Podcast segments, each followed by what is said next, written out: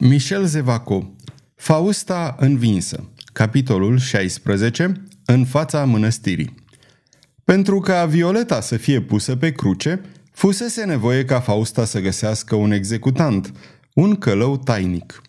Și avea un asemenea călău la îndemână. Acesta era țiganul Belgoder, adică tatăl aceleia care se numea Jean Fourcault sau Stella – dar oricât de puternic ar fi fost simțământul paternității care se trezise în sufletul crâncen și necioplit al țiganului, nici nu era nevoie să se facă apel la acest simțământ pentru a-l hotărâ pe Belgoder să treacă la fapte, căci ura lui împotriva lui Claude era de ajuns.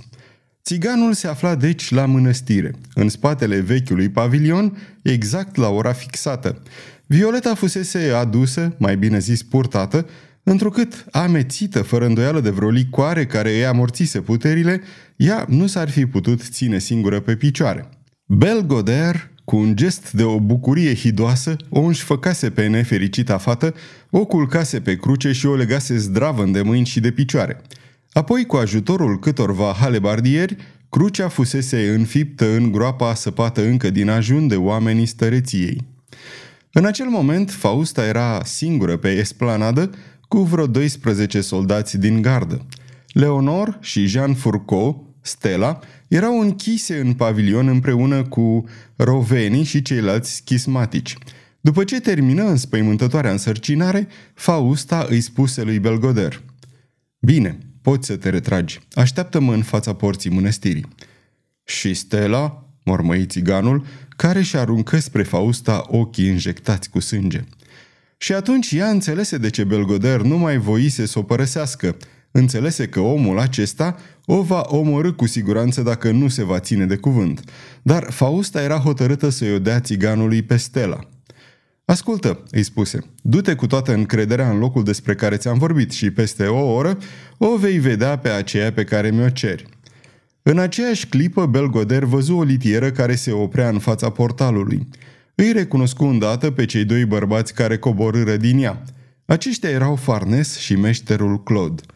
Or, cardinalul intrase singur în mănăstire, pe când Claude se retrăsese sub umbra unui stejar mare, așteptând venirea cardinalului împreună cu Leonor și Violeta. Văzându-l, țiganul mormăi. Iată-l pe omul care a spânzurat-o pe femeia pe care o iubeam, pe mama fiicelor mele, pe biata mea Magda. Iată-l pe omul care a refuzat să-i spună unui tată locul unde se aflau copiii săi. Pe toți aștri aducători de nenoroc. Am suferit destul, am așteptat destul clipa asta. Mi-a căzut în mână. Belgoder răsuflă din rărunchi, scutură sălbatic din cap și se îndreptă spre Claude. Călăul, văzându-l că se oprește în fața lui, tresări și păli la față. Ce vrei?" îl întrebă cu glas aspru. Nu bănuiești?" întrebă țiganul. Ședeau amândoi față în față ca doi dulăi enormi, amândoi cumpliți, amândoi fără pic de sânge în obraz. Domnule, zise Claude cu un soi de blândețe umilă, dacă e vorba de fiicele domniei tale, ți-am mai explicat. Bravo, rânji Belgoder, acum îmi spui domnule ca unui boier. Ți-am explicat, îți zic, că încredințându-le procurorului Furco, credeam că e spre binele lor. Din păcate nu puteam prevedea ce avea să îi se întâmple acestui om de bine.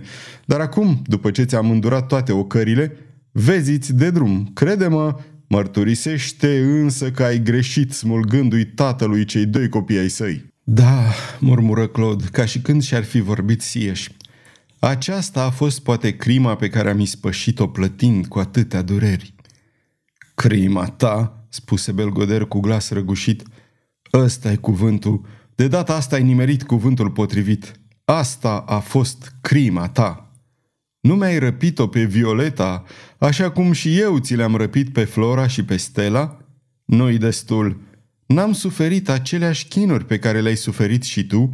Nu te simți destul de răzbunat după ce mi-ai dat copilul pe mâna aceleia pe care o știi, chiar în ziua în care o regăsisem?" Nu-i destul. Pe măsură ce dădea aceste răspunsuri, Belgoder își îndrepta spinarea și glasul îi se prefăcea în urlet. Vorbește, spuse meșterul Claude. Spunem de ce mai ai nevoie, îți voi da orice mi cere. Sânge pentru sânge, viață pentru viață, moarte pentru moarte. Fii mulțumit, căci în curând n-am să mai fiu. Glumești, călăule? Ei, ce-mi pasă mie de moartea ta? Meștere Claude, schingiuirea florei cere schingiuirea violetei. Claude apucă o cracă de stejar care a târnat deasupra capului său, o rupse, o răsuci, o smulse și fioros, cumplit, șuieră printre dinți. Pleacă de aici! O să plec îndată, zise Belgoder, când fica mea Stella va ieși din mănăstirea asta, căci pot să te anunț că îmi vor da fica înapoi. Iar micuța cântăreață, te sfătuiesc să nu ameninți aici în fața mea. Să o ameninți? urlă Belgoder izbucnind în hohote de râs. Nu mă cunoști bine, meștere, Claude. Eu nu ameninț, eu ucid. Și dacă ți-am spus că aveam nevoie de schingiuirea Violetei, am făcut-o fiindcă în clipa de față ea este schingiuită.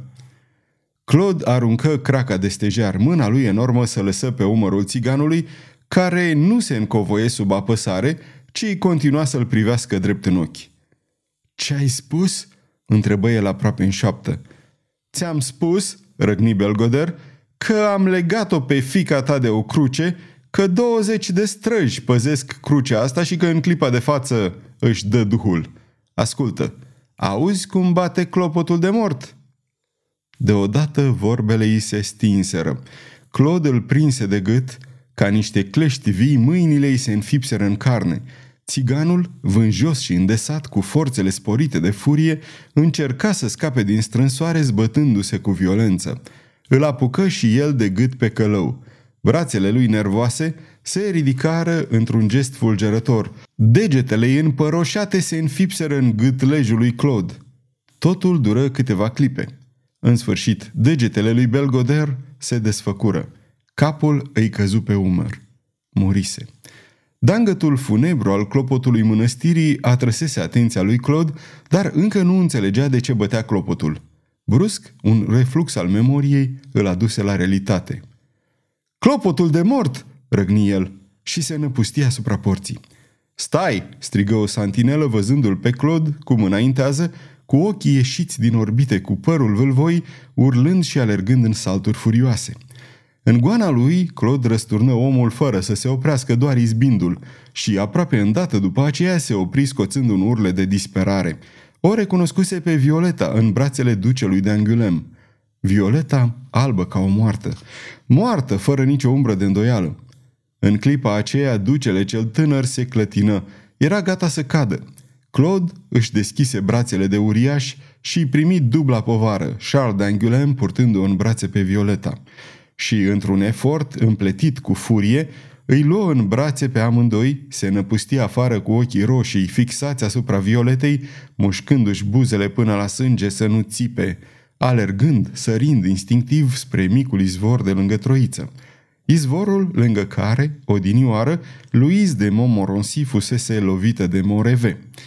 Și acolo, așezându-i pe amândoi pe iarbă, în genunche, își muie mâinile în apă și șterse fruntea fetei, care aproape în aceeași clipă scoase un suspin și zâmbind rosti în șoaptă. Tată, bunul meu tată Claude. Clipele următoare au fost pentru Claude, pentru Violeta și pentru Charles, care își revenise repede din leșin, nemaipomenite clipe de extaz. Charles și Violeta erau într-o stare minunată, se simțeau beți de fericire. Bucuria lor pură strălucea așa cum soarele strălucea pe cer. Dar pentru Claude situația era întunecată. Deoarece Violeta era salvată, deoarece în sfârșit se întâlnise cu omul pe care îl iubea, lui îi sosise ceasul să dispară, să moară. Tată, spuse Violeta, ce ai? De ce nu te simți fericit în asemenea clipe? Plângi, tată? Plângi în hohote? De bucurie, ți-o jur. Nu, răspunse ea cu o blândă fermitate și pălind ușor. Nu, tată, nu plângi de bucurie, ci de durere. Tată, continuă Violeta, tu m-ai luat în brațele tale protectoare când eram mică. Tu mi-ai închinat viața întreagă și mi-ai dat tot ce aveai mai bun în tine. Monseniore, te iubesc. În străfundul inimii mele mi-am unit viața cu aceea a domniei tale. Cred că nu te voi uita niciodată și dacă ar trebui vreodată să ne despărțim, adăugă ea cu glas tremurat, aș muri pe loc. O, copila mea, fica mea adorată, hohoti meșterul Claude. Să ne despărțim? băigui ducele de Angulem înfiorându-se. Draga mea logodnică, vrei dreci să mor? Totuși, așa se va întâmpla, zise Violeta, dacă va trebui să încapăt fericirea cu prețul nefericirii tatălui meu. Ascultă-mă, dragul meu senior, tatăl meu se numește meșterul Claude. Copila mea, fieți milă!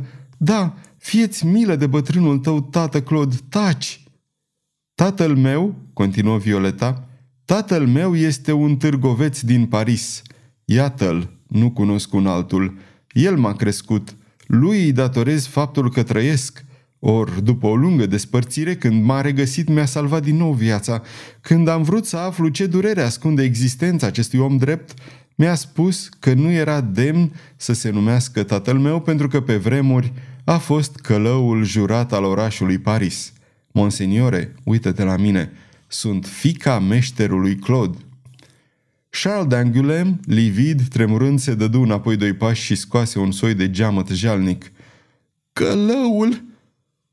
Cerule, pot muri fericit, își spuse meșterul Claude, schimbat la față, cu obrazul strălucind de o bucurie supraomenească.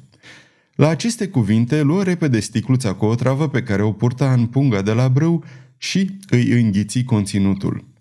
Violeta, cu ochii ațintiți spre Charles, nu văzuse acest gest. Câteva secunde, ochii acestuia, închiși pentru că și acoperise cu mâinile, fură săgetați parcă de luciri sinistre. Când își desfăcu mâinile, când privirea lui se întoarse spre Violeta, fata scoase un țipă de supremă fericire, deoarece în ochii logodnicului ei citise că dragostea învinsese cruda dezvăluire. În aceeași clipă, cei doi îndrăgostiți se îmbrățișară. Charles o luă de mână pe Violeta, se îndreptă spre Claude și încă palid la față, dar cu chipul strălucind de o bărbătească lealitate rosti. Domnule, îngăduiți-mi să-l salut în domnia voastră pe tatăl acelea pe care o ador și căreia, aici, în fața domniei voastre, îi închin viața. Nu știu ce ați fost, taina aceasta s-a risipit din inima mea. Vă întind mâna. Charles îi întinse mâna înfiorându-se fără să vrea. Claude îi luă mâna și scoase un suspin prelung, murmurând. Acum sunt sigur de fericirea fiicei mele. O, nobilul meu Charles, băigui Violeta, te binecuvântez. O, bunul meu tată, vei avea și tu parte de fericire. Claude zâmbi. În zâmbetul lui era desigur toată fericirea și toată dragostea. Aproape în aceeași clipă simți cum o sudoare de gheață îi mijește la rădăcina părului. Se clătină, căzu în genunchi, apoi totul începând să se învârtă în jurul lui, se lungi la pământ, agățându-se de iarbă cu mâinile crispate. Tată! Tată!" țipă Violeta căzând în genunchi. Nu-ți face griji, e de bucurie." O, băigui tânăra înspăimântată, dar obrazul îi se descompune, mâinile lui se fac ca de gheață. Doamne, tata va muri? Trupul lui Claude se înțepeni. Un zâmbet îi ilumina obrazul desfigurat și cu un glas nespus de dulce răspunse. Va muri, da! Mor, copila mea, mor de fericire! Ce sfârșit frumos! Monseniore, binecuvântarea mea îți va călăuzi viața. Îți încredințez această copilă. Adio de mâna copila mea. Într-un ultim efort, prinse mâna Violetei, o duse la buze și închise ochii. Violeta, zdrobită de durere, își înfunda suspinele într-un fal al mantiei pe care îl trăsese peste obraz, dar ducele de Angulem, aruncând o privire în jurul, zări sticluța care se rostogolise până aproape de marginea izvorului. Tresări și se uită la mort cu o privire plină de milă profundă. Se aplecă, luă sticluța și pentru ca logodnica lui să nu o vadă, pentru ca ea să poată păstra pe veci iluzia dulce pe care voise să-i o dea călăul, vârâ recipientul în apa curată a izvorului. În clipa aceea, o tânără ieși din mănăstire, se opri o clipă nu departe de stejarul sub care zăcea Belgoder, gâtuit, aruncă în jurul ei o privire rătăcită și zărând aruncă în jurul ei o privire rătăcită și, zărindu-i în sfârșit pe Claude, de și pe Violeta, alergă înnebunită de groază și se aplecă asupra Violetei. Dragă și scumpă tovarășe de captivitate, murmură ea, suntem deci libere, dar cu prețul câtor orori.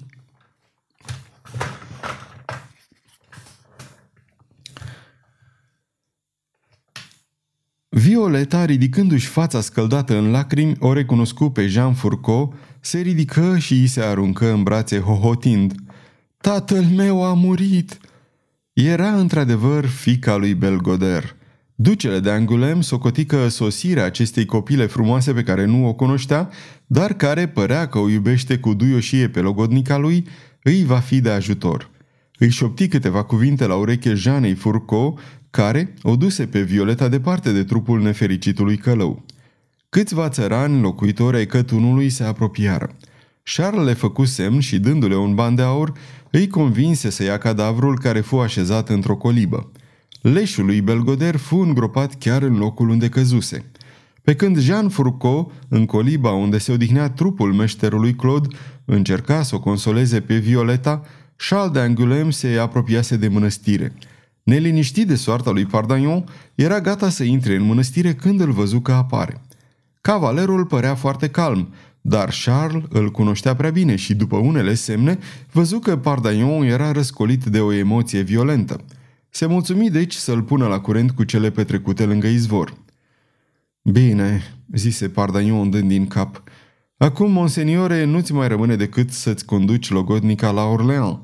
Și domnia ta, dragă prietene, te încunoștințez că nu voi pleca fără domnia ta. Trebuie, răspunse Pardaion. De altfel, nu vom sta multă vreme despărțiți. De îndată ce voi sprăvi la Paris o treabă anume, care mă reține aici, voi veni să te caut la Orleans. După o scurtă discuție, Charles se lăsă convins. Trebuia neapărat să o pună pe Violeta într-o deplină siguranță. Și după ce cavalerul îi mai făgădui odată că va veni să-l caute la Orleans, se aruncă în brațele acestuia spre a-și lua rămas bun, apoi se întoarse în coliba unde Violeta își jelea tatăl. Ducele de Angulem își petrecu ziua căutând o litieră pentru logodnica sa și un cal pentru el. A doua zi de dimineață, odată cu răsăritul soarelui, meșterul Claude fu înmormântat.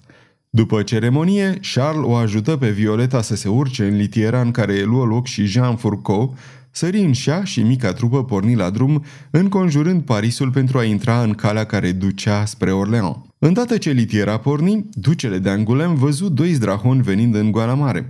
Îl recunoscu mai ales pe Pickwick, datorită căruia o putuse salva pe Violeta. Într-adevăr, lui Pickwick îi venise ideea să se ducă la hanul de vinie și, intrând în Paris la ceasul când se deschiseră porțile orașului, îi găsise în han pe Pardaion și pe Charles, care se pregăteau să se ducă la întâlnirea cu Moreve, fixată chiar în ziua aceea. Și Pickwick le spusese tot ce se petrecea în mănăstirea din Montmartre, implorându-i să se ducă acolo cât mai repede cu putință. Deci, Pickwick și Croas, după scena cumplită care se desfășurase lângă pavilionul abației, se reîntâlniseră și, când îl văzură pe tânărul duce gata de plecare, se apropiară de el. Monseniore!" strigă Pickwick, nu ne lăsați în părăsire!" Charles fu mișcat de milă și, la urma urmelor, lui Pickwick îi datora în parte fericirea prezentă. Ei bine, răspunse el zâmbind și aruncându-le câțiva bani, luați să aveți cu ce să vă plătiți drumul de aici până la Orleans. Îndată ajunși acolo, căutați-mă și dacă o să vă placă slujba la mine, ei bine, am să vă angajez și veți rămâne cu mine. Sfârșitul capitolului 16